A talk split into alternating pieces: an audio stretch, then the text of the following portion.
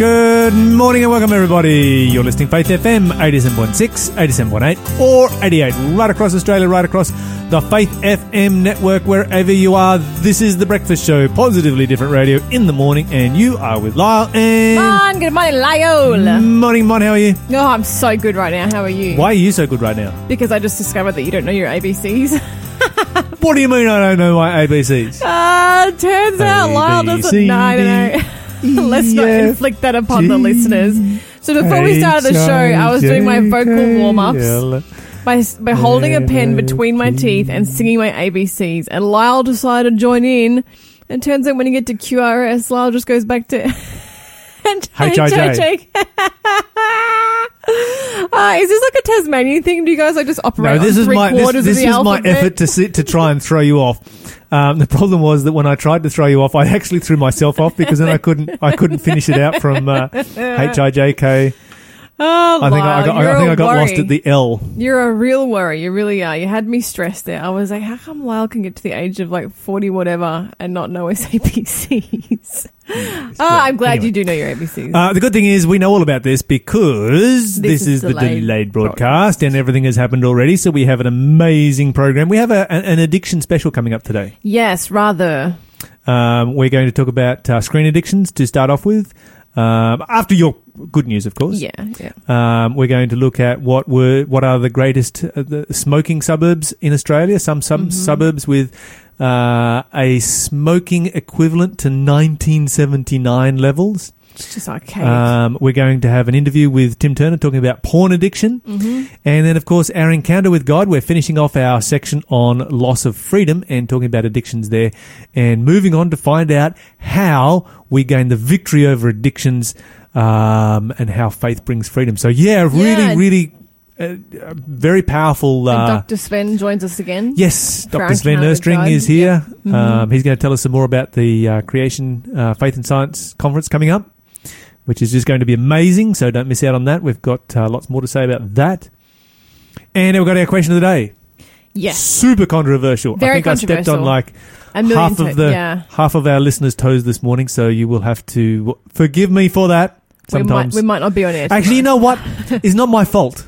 It isn't. It is not my Really fault. isn't. I didn't write the Bible, love it. Love it. so don't don't blame me. Yeah. I just read true. what the Bible says. We just said what the Bible says, which didn't really work that well for Israel Folau, but hey, we'll get away with it. little bit of love and kindness, never go around with hatred's blindness. Take a little time to reach for joy and wear a happy face. Sing a little bit when the days are dreary. Give a little help to a friend that's weary. That's the way to make the world a happy place. Show a little bit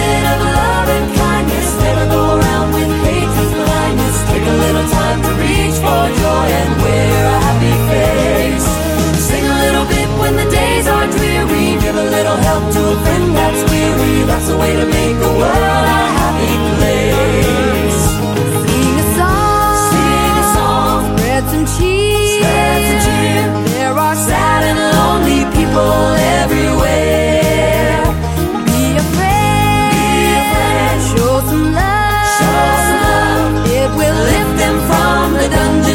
despair. Show a little bit of love and kindness. Never go around with hatred's blindness. Take a little time to reach for joy and wear a happy face. Sing a little bit when the days are dreary. Give a little help to a friend that's weary. That's the way to make the world a happy place.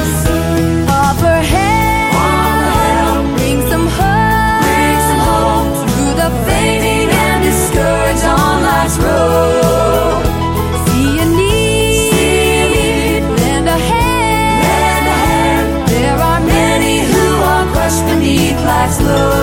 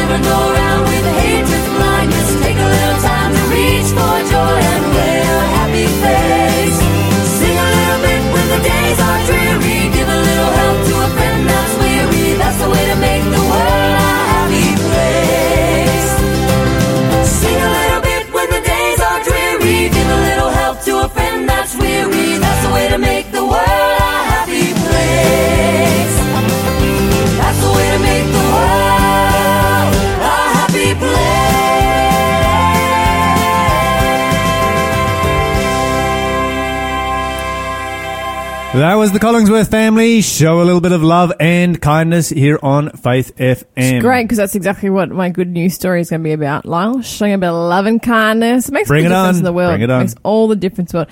Before we tell that story, it is time, Loyola. It is time. You just hate it when I call you Hmm. I do. I do. You have no idea. I really, really, really hate that. Excellent. I'll keep doing it then. Um, so I'm going to hit you with the latest breakfast Bible quiz. I'm so excited about this. Okay, so this is Who Am I? I've kept it pretty easy this time. Why? Because it is Friday. Our brains are slowly but surely turning to mush. Yes. And uh, this is a Who Am I quiz. And the first clue is this. After Jesus had ascended, I joined the disciples, the women, and Jesus' cousins in an upstairs room. Do you know who that is? I see a look of confusion passing over Lyle's face. After Jesus had ascended, Pensively, he stares into middle space and says I- nothing into his microphone. because you're blank. Joined- you don't know the answer. well, lots of people. There's 120 people there. I'm just working yeah, but through- which one, Lyle? I'm just working through 120 That is people the in my mind. question. Yeah. Give us a call if you know the answer. 1 800 Faith FM is our number. It's 1 one- no 800 one's calling on that one. 324 843. If you can tell me the answer before Lyle gets it, I'm going to No give you calling on this two prizes. Nah, no one's calling on this one. Yeah, everyone's going to call on this one Nah. because they're going to give it for you. Anyway, Lyle. Yes. So yesterday I gave you a smorgasbord of good news questions and told you that you could pick the ones you wanted. Oh, that's right. And you did miss out on one that you were kind of interested in. We were out of Yeah, time. yeah, yeah, yeah, yeah, yeah. The yeah. ones with the yard sales. Yeah, sorry, not yard, Yard signs. signs, yard signs. So that's the one I'm going to share with you today because, you know, I like to give people what they want. And this is a really incredible story, actually. I can't believe how far reaching uh, this story has gone. Um, so there's a lady, uh, this is in the States, and her name's Amy Wolff, and she, she was inspired to do something um, after having a heartbreaking discussion, excuse me, with an acquaintance two years ago. Um, so she was hanging out with her friends, and one of them mentioned the suicide rates in their own community. Eee. And she said she just about fell off her chair, and uh, and she said she felt completely hopeless and ill-equipped to be part of the solution. Um, she said, you know, she wasn't a therapist. She didn't know of anyone suffering with thoughts of self-harm, but she still was plagued with this this thought of what on earth can I do, me personally, little old me, what can I do to help this? Because you know, suicide really is a tragic and a million percent preventable uh, tragedy. And so, despite her initial feelings of helplessness, um, uh, Amy Wolff got this idea to start putting up just little signs of encouragement in her front yard and then maybe in the front yards of her friends. And so, literally, this is all she did. She just got a little little plaque.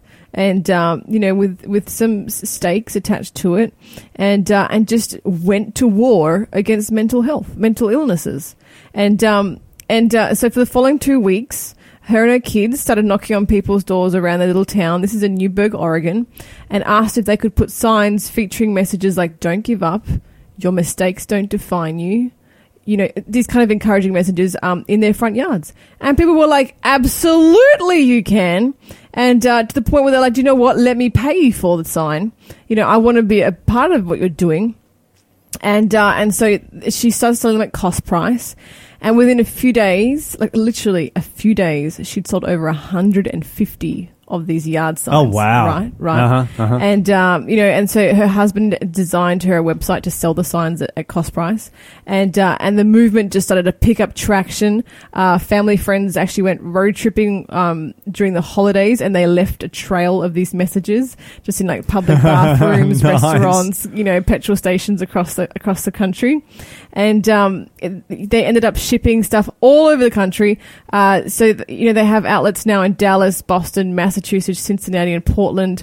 Um, and this this is crazy, right? Like you'd think something as simple as this maybe wouldn't really be that effective, yeah. Um, but let me tell you some of the stories that are coming out of this, and this Mm. is incredible. Uh, so May is May has been Mental Health Awareness Month, and uh, so we're on the last day of that. And so I just wanted to finish off May with this story. Oh, by the way, she now ships them uh, international, so she ships them to all fifty states uh, of, of America, to twenty six countries in six languages. So this is really wow. just grown. Can we buy them here in Australia? I'm sure you can. Just I'll tell you the website at the end. And so stories like this. So uh, one of the people who put the signs in their front yard said, "I just had a woman knock on my front door. She began to cry and thank me for the signs in my yard. She lives up the road and said her son had attempted suicide, and these signs were in the yard the day they came home from the hospital." She drives by every day, and for her, her son, and her daughter, the reminder is profound. Wow. Another one, uh, another testimony from someone else. Uh, so someone just knocked on my door almost in tears. He told me about his daughter and her struggles with drugs and asked if he could buy my sign. Of course I said no, he could just have it. I prayed for them both and he left. I will be ordering more signs. Mm. Um, another one, today a middle school boy, so that's like like uh, I want to say like 12, 13 years old. A boy knocked on my window while I was at a drop off lane in school. He pointed to my You Matter sign because I now have these as, as bumper stickers as well and said, Seeing your sticker made me feel special and good about myself. Thank you. He's just.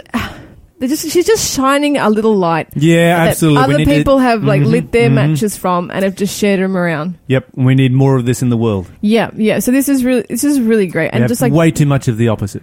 Absolutely, and it's just so beautiful. I mean, they're not in any way like complex or nothing. Like sometimes it's just a sign that says, "Don't give up. You matter. You are special." Like you know, it's just, it's just incredible. I'm I'm just so excited about this chick and just doing something.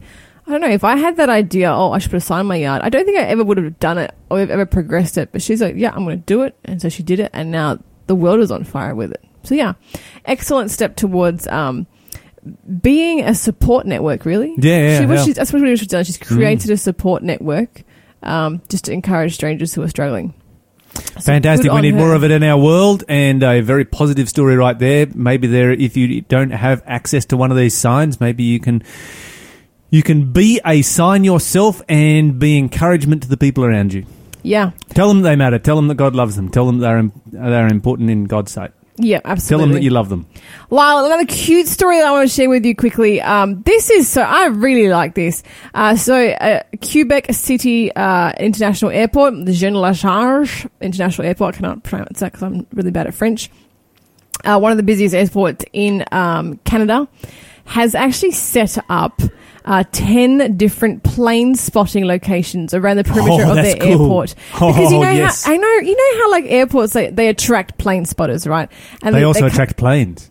yeah, well, that's why the spotters are there, Lyle. Surprise, surprise. but like airplane photographers come and they, you know, they have to work with these chain link fences and stuff, and Mm-hmm. and um, and like I've I've only ever read that about them being shoot away, but these airports, like, do you know what? They're outside the fence, so they're fine. And do you know what? Let's help them out and uh, and encourage their passion because you know we're all in in this industry together, and so they've actually created like uh, I want to say almost like a plaque, like a sign that they've stuck on the chain. Oh, fence. look at that! And Area reserved for photographers. And That's so cut- awesome. They've purpose cut a hole in the fence for the photographers to stick their lenses through so they can get a better shot. they put it, they put the sign around the hole, Yeah. around the lens hole Yeah. in the chain link fence. It's just so sweet, and they, like it's in French and in English, of course. I like the one in Perth. Have you seen the one in Perth? no. It's piled up some sand and made little some little benches and, and a little fence there. Oh, and, have they really? and you can you can sit up there and do your plane spotting. I didn't know that. Yeah. I'm from Perth. Ah, it's That's only really cool. was- I saw it the last time I was there, which wasn't. I'm sure it was Perth. Okay. Was it, was it Perth? Maybe it was Brisbane. It was one of these airports. So I remember seeing it. It had just been set up. I'm sure it was Perth. Okay. um, or it was in the process of being set up. And uh, of course, they'd made a mound so that you could actually look over the chain link fence. Uh-huh, You uh-huh. didn't have to um, shoot through it. So, Uh, but I'm sure the plane spotters were the ones that put that together, right?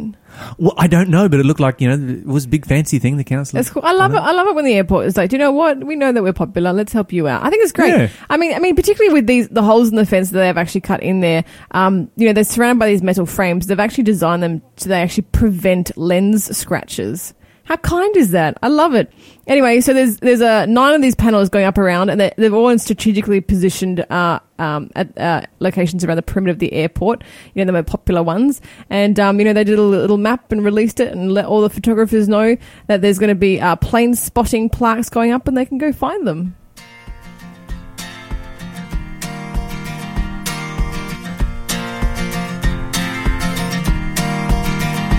From the heart of the Father comes the desire that all of the nations be saved.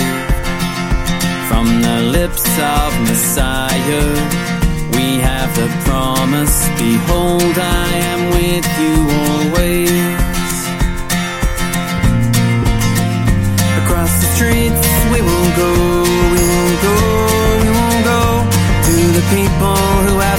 This place their home. Across the oceans we will fly, leaving worldly gain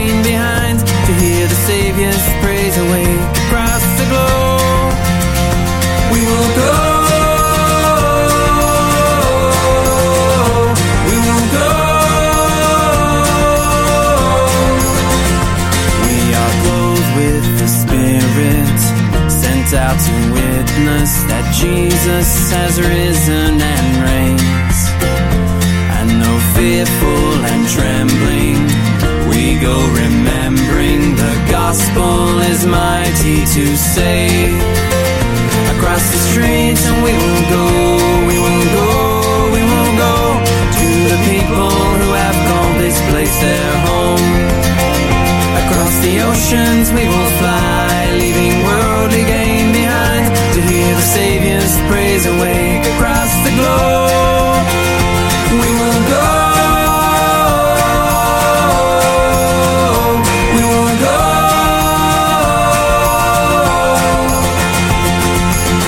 The time has come, lift up your eyes. The harvest fields are shining, shining.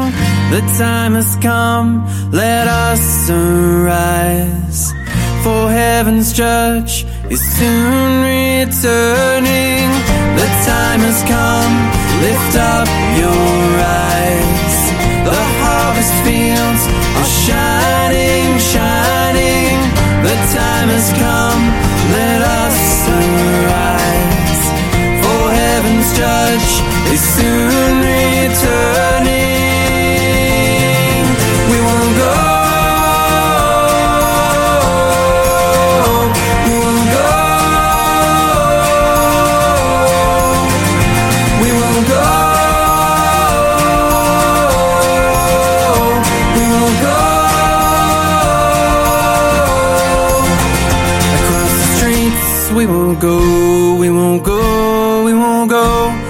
the people who have called this place their home.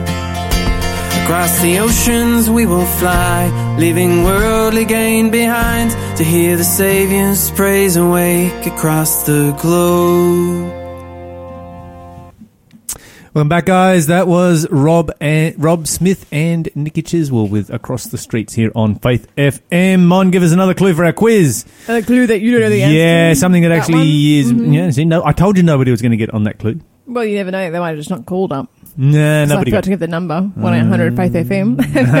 1 800 324 843 if you'd like to give a crack at the quiz. You can text your answer 0491 064 669. But here is clue number two Who am I? Simeon said to me, This child is destined to cause the falling and rising of many in Israel and to be a sign that will be spoken against. Lyle's pen is busily scribbling and he has the answer correct. There is a prize, however. This morning's prize is a copy of a book called Love Not the World. Uh, that is by Watchman Nee. That's an interesting name. yeah, Um, very famous author. Oh, is he? Oh yeah, absolutely. He- Mhm. oh yeah, that's sorry, I- I- this guy. I know that. I flipped it to the back and saw his picture. I was like, oh yes, I know him. Watchman Nee. Uh, he's a noted Bible, a Chinese Bible teacher and Chinese leader, uh, Christian leader. Um, yeah, his excellent preaching ministry, uh, which he started while he was still a university student. Um, so in between the years of 1923 and 1950, um, Watchman Nee founded 200 churches. Um, you know, just small groups meeting in rented houses, and they end up becoming spiritually strong and grew rapidly. Anyway, incredible guy, incredible writer. Uh, this book, Love Not the World, A Prophetic Calling to Holy Living, is all about, um, you know, I guess the struggle that Christians have with being in the world but not of the world. And uh, this is a great book all about that. So, Love Not the World by Watchman Nee. Give us a call if you know the answer to the Breakfast Bible quiz, and we'll send that to you completely free of charge. Okay, so several years ago, I made a very bold statement and uh, stated it both on Faith FM and in my church, and that being that, uh, and a controversial statement that giving a child a smartphone was a was a form of child abuse. Mm-hmm. Uh, and that's because of you know the research that I was seeing at that particular time. However, um, in a recent report from the United Kingdom coming out of the uh, Harley Street Charter Rehab Clinic, they have endeavoured to quantify um, smartphone addiction for children, Really? and they have come to the conclusion that giving a child a smartphone smartphone is the equivalent of giving them is the equivalent of one gram of cocaine. Are you serious? Oh yeah. They're going to be. I mean, if we're giving our kids smartphones at that young age, they're just going to be set for life to have. And this is one of the was one of the challenges because they uh, you know they they outlined that you know if you introduce them to you know if you don't give them a phone but you introduce them to screens and you give them specific screen time and you have screen curfews and you don't allow them to take those screens to school and so forth you can actually teach your children to manage them manage addiction instead of. well you know the the whole idea behind this research is don't give them one in the first place Yeah, yeah, yeah. yeah, that, that's that's really what they're what they're pushing for. Um, now, um, one of the lead clinicians or um, counsellors in this particular clinic um, has stated that many of her patients are 13 year old girls who see sexting as normal. No. Um, Oh, yeah. that's tragic. This is this is uh, and, and this was this is also some new research that was um, a recent foundation conference in uh, in, in London.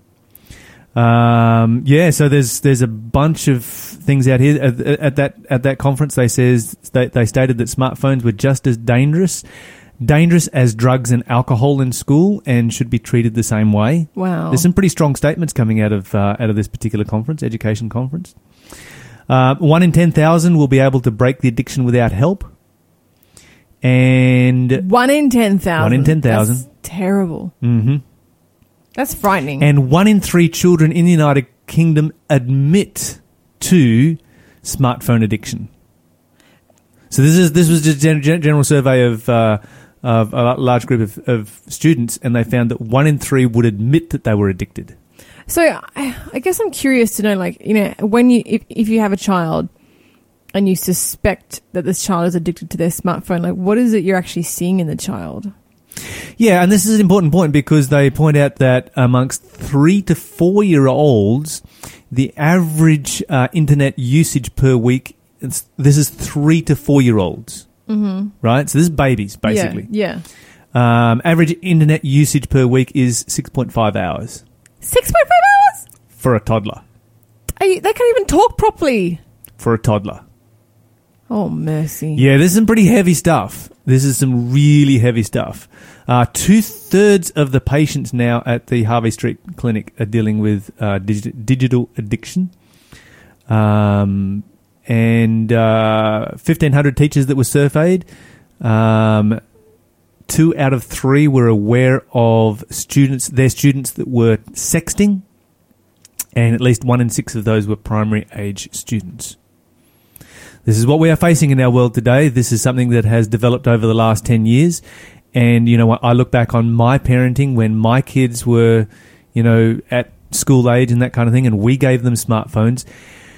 And you know not really realizing just hmm. how lethal these things can be Yeah. and how dangerous and how damaging then they can be now i understand you know, i come from the era where you know we were sent off to school and you know i had a, a- a miles hike down the road to the bus stop that I would do all by myself unattended and then a miles hike back again at the end of the day and it was a very regular thing and everybody knew that I walked that path every day. It wasn't that many years ago.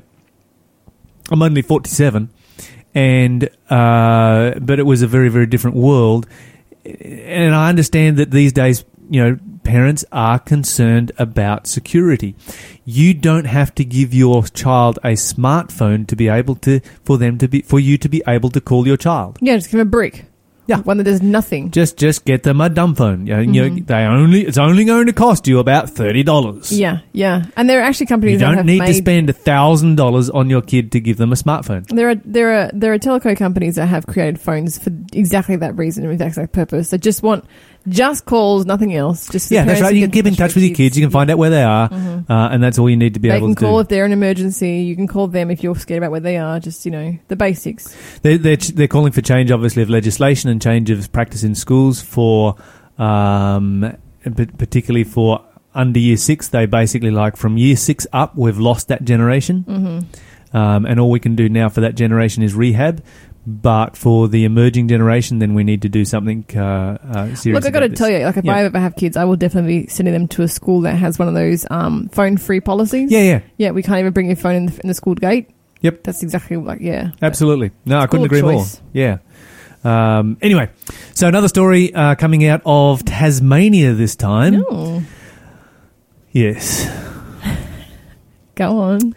So the um, Bridgewater and Gagebrook in Tasmania, two suburbs in Hobart, are stuck in a smoker's time warp from 1979. What do you mean? 40% of the population smokes, and that hasn't been that high in Australia since 1979. What's going on in that area that they're all smoking? Yeah, somewhere along the line, they have just been bypassed by the rest of Australia In terms of in terms of the whole culture education. of giving up smoking. wow, Yeah. Uh, Risdon Vale, just down the road, 34.4%. So that's uh, 1986 equivalent. Um, and then moving around the rest of Australia, and th- those are the highest.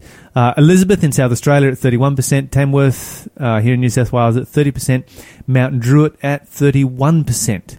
So we've got these little hotspots that are way out of whack with the rest of Australia. but you know what? That's good. At least we know where the problem is. We can concentrate our efforts. Yes. Just quit smoking Absolutely. programs, relentless advertising, bus stop, you know, uh, posters, billboards. Just and, and, Absolutely pour some- reduction in reduction in Uh-huh. the availability of smoke. oh, smokes. absolutely, yeah. um, increased taxing, Just get the government um, involved. They know what to do. They've done it before. They did it to the whole country. stricter controls on advertising, although they're pretty heavily controlled already. I'm, but I'm actually really proud of Australia and how they Oh, Australia is. forward with Austra- smoking. we have Yeah. done so well in this country. Yeah. It's just um, amazing. Twelve billion dollars raised in tax last year from smoking. Oof. Another seventeen billion projected for next year. They need to throw that. Yeah, at exactly. There's your Eradicating funds. smoking from this country. There's your funds. But if you live in the Sydney suburbs of Gordon, Killara, or Pymble, then you only have a smoking rate of 6.6%. Ooh la la. Yeah. Lindfield and. Roseville, Epping, Pennant Hills, Cheltenham are all right up there. So Sydney's doing exceptionally well. Also Burnside, Wattle Park in South Australia, Cottesloe and Claremont in Yoo. Western Australia. Oh, actually, These are you know your best I'm, suburbs for least amount of smoking. I'm beginning to see a pattern there. Hmm, maybe we'll discuss that when we come back. Anyway, we have an interview with Tim Turner coming up after this song. I serve a risen Savior, He's in the world today. I know that He is living, whatever men may say. I see His hand of mercy, I hear His voice of cheer. And just the time I need Him, He's always near. He lives, He lives, Christ Jesus lives today. He walks with me and talks with me along life's narrow way. He lives, he lives, he lives, he lives salvation to impart. You ask me how I know He lives. He lives within my heart. In all the world me, I see His love and care. And though my heart grows weary, I never will despair. I know that He is leading through all the stormy blasts. The day of His appearing will come at last. He lives, He lives, Christ Jesus lives today. He walks with me and talks with me along life's narrow way. He lives, He lives, salvation to impart. You ask me how I know He lives. He lives within my heart. Rejoice, rejoice, O Christian, lift up your voice and sing. Eternal hallelujahs to Jesus Christ the King, the hope of all who seek Him, the help of all who find. None other is so loving, so good and kind. He lives, He lives, Christ Jesus lives today. He walks with me and talks with me along life's narrow way. He lives, He lives, salvation to impart. You ask me how I know He lives. He lives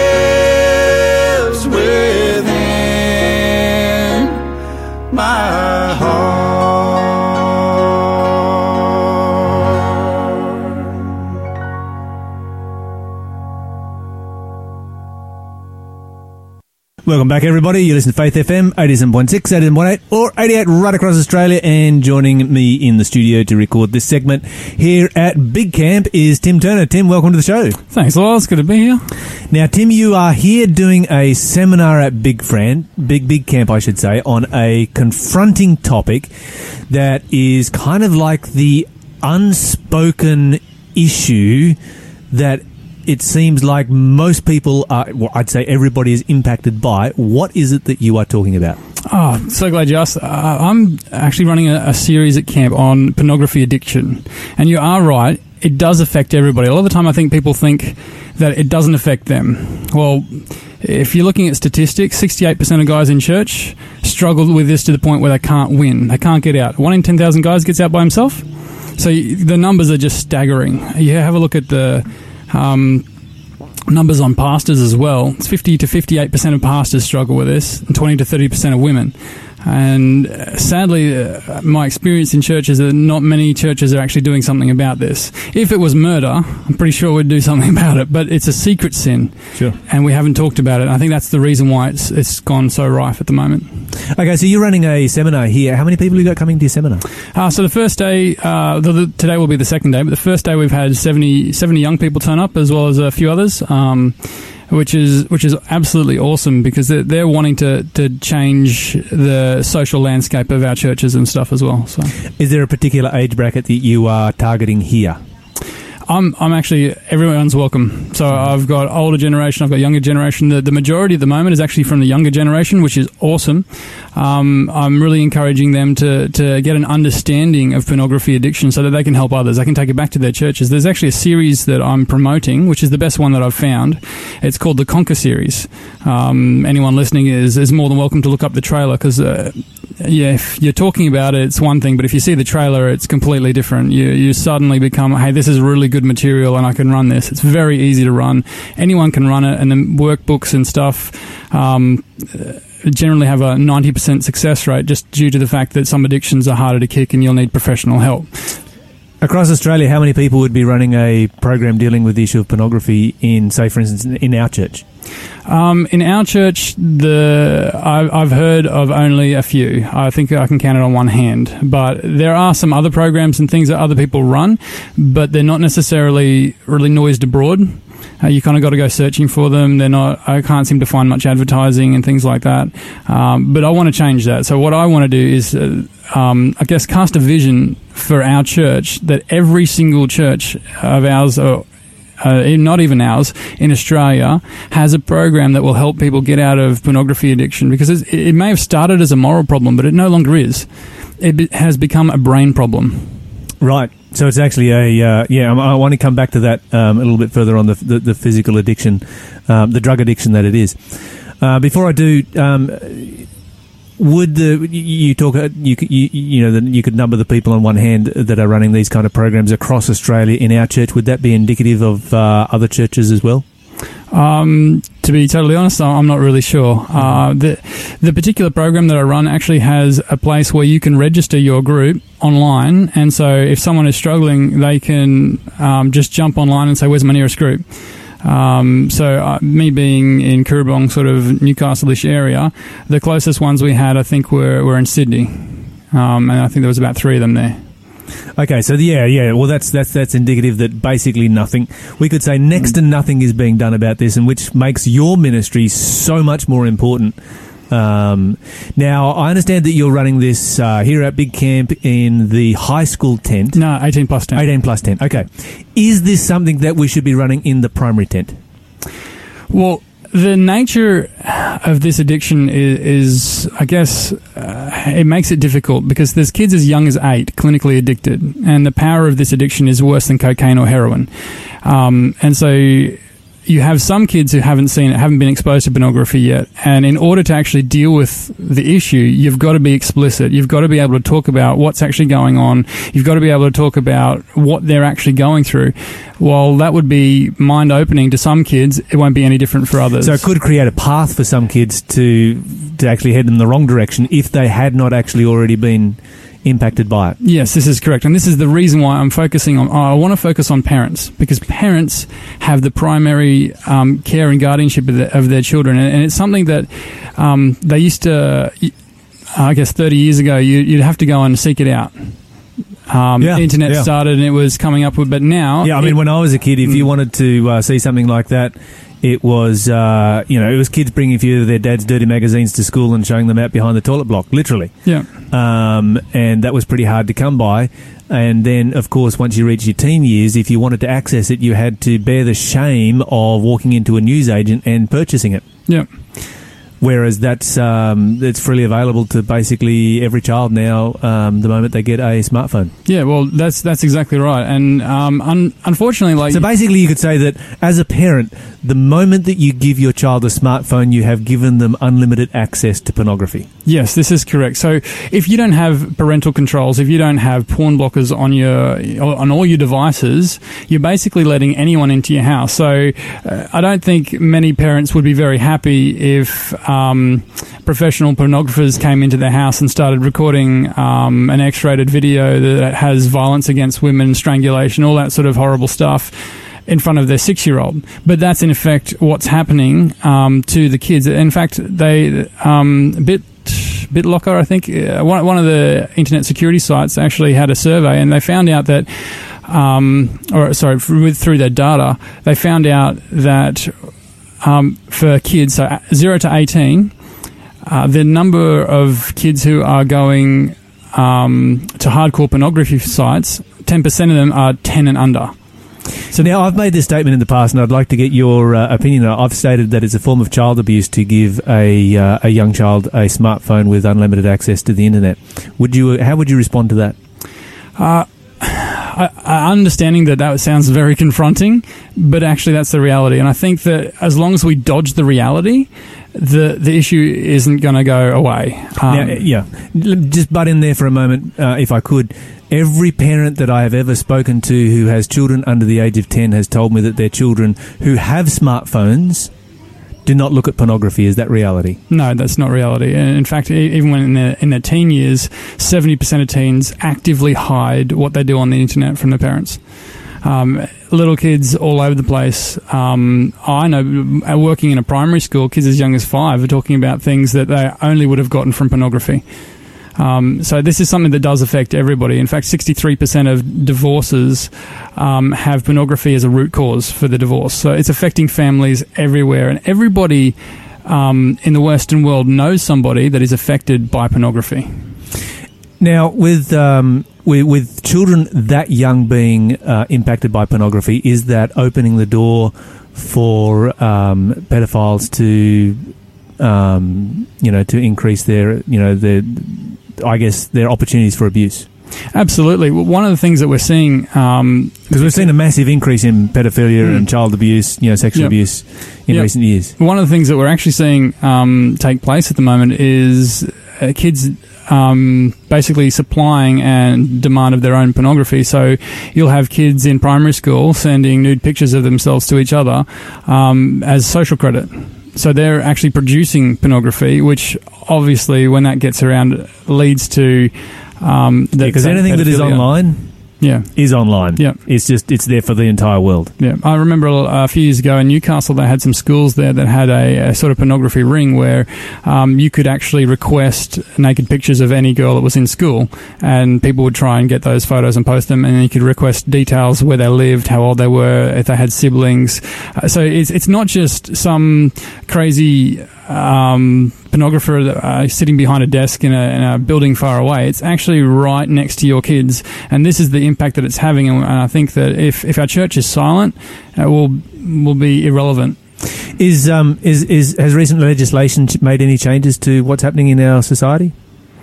Um, to be totally honest, I'm not completely up with legislation. I know that um, it has impacted uh, the abortion laws and stuff, and that's a completely you know different can of worms.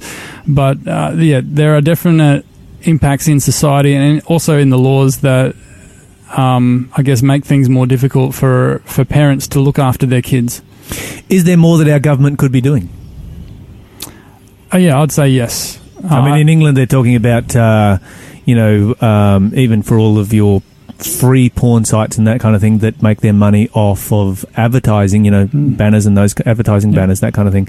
They're uh, bringing in a voucher system, uh, facial recognition, that kind of thing, as a, as a, uh, a a means of checking to make sure that people are 18 years or older. Um, Do you think that's something we should be looking at here in Australia? Um, well, I guess that, that also opens up its own can of worms with um, freedom of speech and things like that. The different things that are being impacted. I know that that is something that has been really heavily impacted in Australia at the moment. Um, but it's it's one of those things where if you legislate something, it has repercussions in other ways. I Mm. think that if we were able to actually um, just find where the pornography is coming from in, in some of the at least hardcore places and just make parents aware of the fact that these are the, some of the things that your kids are watching as a six year old uh, and these are some of the impacts that are having. I actually think that the parents are going to be the, the best cause rather than the government. Yeah, for sure. Now, um, I want to come back to this um, this this concept of uh, you talked about it earlier, um, the chemical changes that and, and processes that take place in the brain, and as, as to why this is so ad- addictive. Can you expand a little bit more on on, on that? Wisha? Yeah, for sure. Um, I guess the way that the, the brain has, has been designed and the way that it works is that um, it knows certain aspects or certain things are good and pleasurable and fun. So what happens is it will release um, a neurochemical called dopamine. There's other chemicals released as well, but dopamine is is one of the stronger ones. And this is a feel good drug. It makes you feel good. So if you're um, sitting in a math class and you're taking a while, five minutes, and you figure finally figure out, and the light bulb goes on. This is how I do my addition. That's dopamine. You get a little bit of hit of dopamine. The same thing for um, when you're playing baseball. So the baseball comes in, you miss it, you miss it, you miss it, you hit it. Your brain says that that was good, do it again. So it releases some dopamine so that you remember. Uh, what happens in pornography is that your your brain actually goes on overstimulation, and it, uh, the guys who, who do the PET scans and different things like that uh, of people's brains while they're looking at pornography say that it's about 1100% of how good you should normally ever feel. So it's a huge high peak, and the problem that they're seeing is that it's not that you know people will get online, uh, look at pornography, and then masturbate. What will happen is that they will get online and they'll watch porn for three or four hours before they masturbate to try and keep that high going as long as possible. But that they're finding is changing the physical structure of people's brains, and with the dopamine, the neurochemicals, the oxytocin, the vasopressin, all those sorts of things will impact the structure and create neural pathways that make it impossible to stop on their own.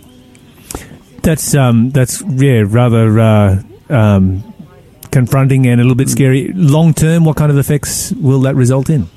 Well, Because I mean, a lot of people, you know, and, and you talk to people about pornography, and they're like, "Yeah, well, it's, it's just harmless fun. You know, it's, it's not hurting anybody, so Mm. why worry about it?" You know, and, and and other people will say, "Well, you know, I don't look at violent pornography. I don't look at uh, pornography that is um, abusive abusive to women. But you know, it's like um, it's consensual. They've consensually um, made these videos, that kind of stuff, and so why not?" Well, uh, interestingly enough, when you talk or you listen to the professional uh, porn stars, they will often say that what happened on set, even though it was at a professional studio, was not consensual at all.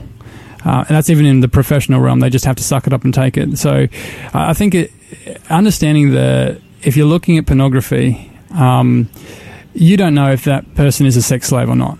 You've got no idea who you're watching or anything like that. And I think in today's society, we, we talk so much about equality, and yet there's no equality when it comes to pornography. This is Every- the biggest. This is the biggest.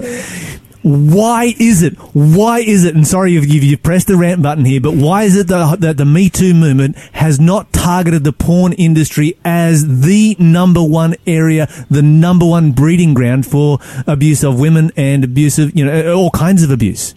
Well, I think that would. Why do we hear nothing from this movement? I, I think it's because of where pornography comes from. Um, in in the forties, there there was a a guy. He, he wrote a book. Uh, human, sorry. Uh, sexuality in the human male, and another one, um, hu- sexuality in the human female. Um, Alfred Kinsey, and his his so-called data that he got was basically trying to say that we're sexual from birth. So things that we used to think were immoral are now moral. Um, the only problem is he was using pedophiles to basically rape two month old babies to say that this was the case. Now, I don't know how a pedophile realizes that a baby had an orgasm. Um, you go figure, right? It's pretty confronting. But if, in order to actually change the tide of things, they're going to have to undo all the sex education that it's built on, and pornography itself came from that. The changes in um, abortion laws and sodomy laws and pornography laws, all that sort of stuff came from Alfred Kinsey's research. In fact, there was one guy in college, he was a virgin in college, and he um, um, to quote him, he said, I'm going to be Kinsey's pamphleteer. His name was Hugh Hefner, and he started Playboy, and he was the main driving force in changing all those laws. Um, and so, I think the one reason why, I guess the that we're not addressing it, particularly in pornography, is because we don't want to touch a foundation. So Right. many things in society are built on foundations. Okay, so if we pull if we pull out pornography, then is this going to change the law in relationship to sodomy? It's going to change the law in relationship to um, abortion. It's going to change change the law in relationship to all kinds of sacred cows that nobody is prepared to touch, and that the Me Too movement actually sees as being a part of their sacred cows. yeah, That's pretty scary. That's pretty scary when you look at it from that perspective. Okay, so getting back to um, the physical changes that take place in the brain, um, you know, people say, "All right, so let, let, let's let's let's put aside the abuse that is taking place to human beings in the making of pornography." Um, and let's focus on what's actually happening to the person who is consuming pornography over a long period of time. What's that actually doing to the human brain? So Is it is it is it like damaging? I mean, Yes. You know, we used to talk in the eh, say in the past. You know, you, you don't masturbate, else you're going to go blind, and you know we know that's not the truth. no, that's not Um, the truth. But in, in one sense, it is. You're blind to what is actually happening to you. Um, in your brain, there's certain elements that you, most of the time, um, there are certain um, parts of your brain that, that pornography and masturbation will activate. Um, and so, one of them in particular that it deactivates is your prefrontal cortex. So, it's right in the front of your brain. It's about six business cards thick, and it's it's only fully developed until you're about age 30. Some people say 25, but it's somewhere in there. Um, and that is your reasoning power. That is your, your ability to say, I don't want to do this. I need to stop. And kids who are starting as young as six, like I was four when I was first exposed, that I can remember to, to something that was pornographic. It was supposed to be an educational, where do babies come from cartoon. I just remember um, a guy and a girl having sex and they were completely naked. Um, but then when I was eight, I was shown a pornographic magazine by my friend, all that sort of stuff. Sure. So before my brain can properly say, no, I don't want that, um, I was exposed to it, and it's just like my brain says, "Well, that was actually good. Dopamine is good, so let's do it again." And so you have this war going on between something that's that's that's like bicycle brakes on a Ferrari. They last for a little bit of time, and and I think one of the reasons why people don't understand why they can't stop is because they've got this Ferrari engine with bicycle brakes, and so it, it does it damage you absolutely because your ability to have self control becomes completely limited, and you're unable to stop by yourself other things that, that it impacts is how you see women. Like we talked about um, equality. Uh, there was a, a, guy at a secular university saying, um, you, you say that equality is what you're all proud of. Yet we all know that you guys are all addicted to porn, you're sleeping around, and every woman that walks around on this campus, you give a number on 1 to 10 on how much you want to sleep with her. That's not equality. That's not treating her like you want to be treated. That's completely objectifying them as something for your entertainment and your amusement. They're not a person to you. So that's one of the big things that they're seeing is that women become tools. They don't become people, and they're unable to to I guess separate the two. The good news is though, um, although it's a two to five year process to get out of a pornography addiction, they say that your brain can heal after nine years. So, uh, neuroplasticity, yes, your brain can heal. You can actually start to see women as people again. Um, you can actually live up to the equality that we're, we're talking about. Uh, but it, it is a long process, and that's part of the reason why I've be pushing the Conquer series is because I want people to understand this isn't something that I can just pray through. Uh, there's so many people who read their Bibles, they pray to God, they do Bible studies, they lead sermons, they, they, they do church, and yet they're still struggling with this because they don't understand it. Yeah, absolutely. Tim, we are way out of time. Um, but I really appreciate you coming on and sharing today. This is a this is a subject that we need to spend more time on, and we need to confront it um, with everything we've got as Christians. Um, how do we get in contact with the program that you're running? Okay, so um, the the program has a website. Unfortunately, they don't have any Australian supplies. You can get it through Koorong, but Koorong is more expensive. But it's conquerseries.com. Okay, so that's fairly simple. Conquer Series conquerseries.com. Yeah. No worries. Excellent. We'll put that up on our social media. And uh, thank you for joining us, Tim. Thanks for having me, Lyle. We'll be back uh, right after this song, 8 o'clock news, and then Encounter with God.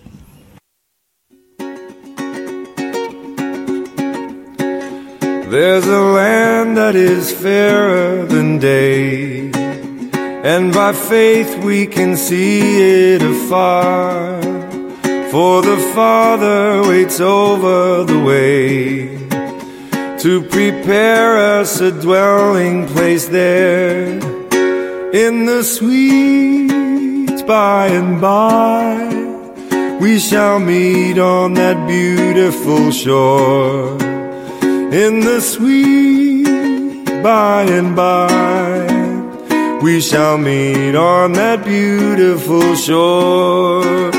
We shall sing on that beautiful shore the melodious songs of the blessed, and our spirits shall sorrow no more.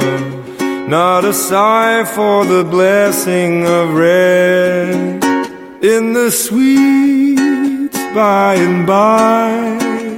We shall meet on that beautiful shore in the sweet by and by we shall meet on that beautiful shore to our bountiful Father above.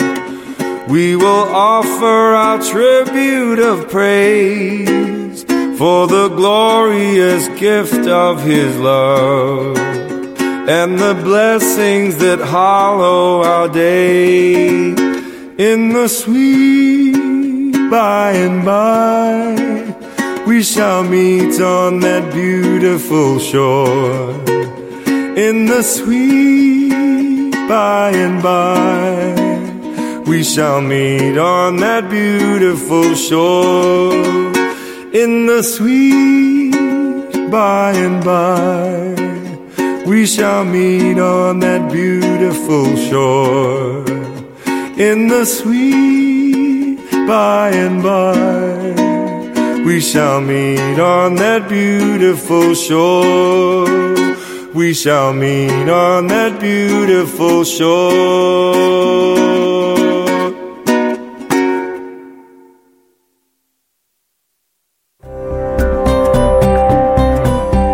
You're listening to Faith FM, positively different radio. Forgiveness forgiveness. It's easier said than done. But there's a program called Forgive to Live, designed to help us all improve our lives and discover the healing power of forgiveness. So if you're keen to take that first step, head to forgivetolive.org.au. I sing the mighty power of God that makes the mountains rise, that spread the flowing seas abroad and built the lofty skies. I sing the wisdom that ordained the sun to rule the day. The moon shines full at his command, and all the stars obey. I sing the goodness of the Lord that filled the earth with food. He formed the creatures with his word and then pronounced them good. Lord, how thy wonders are displayed where'er I turn my eye. If I survey the ground I tread or gaze upon the sky, there's not a plant or flower below, but makes thy glories known. And clouds arise and tempests blow by order from thy throne. While all that borrows life from thee is ever in thy care, and everywhere that man can be, thou God art present there. Ah,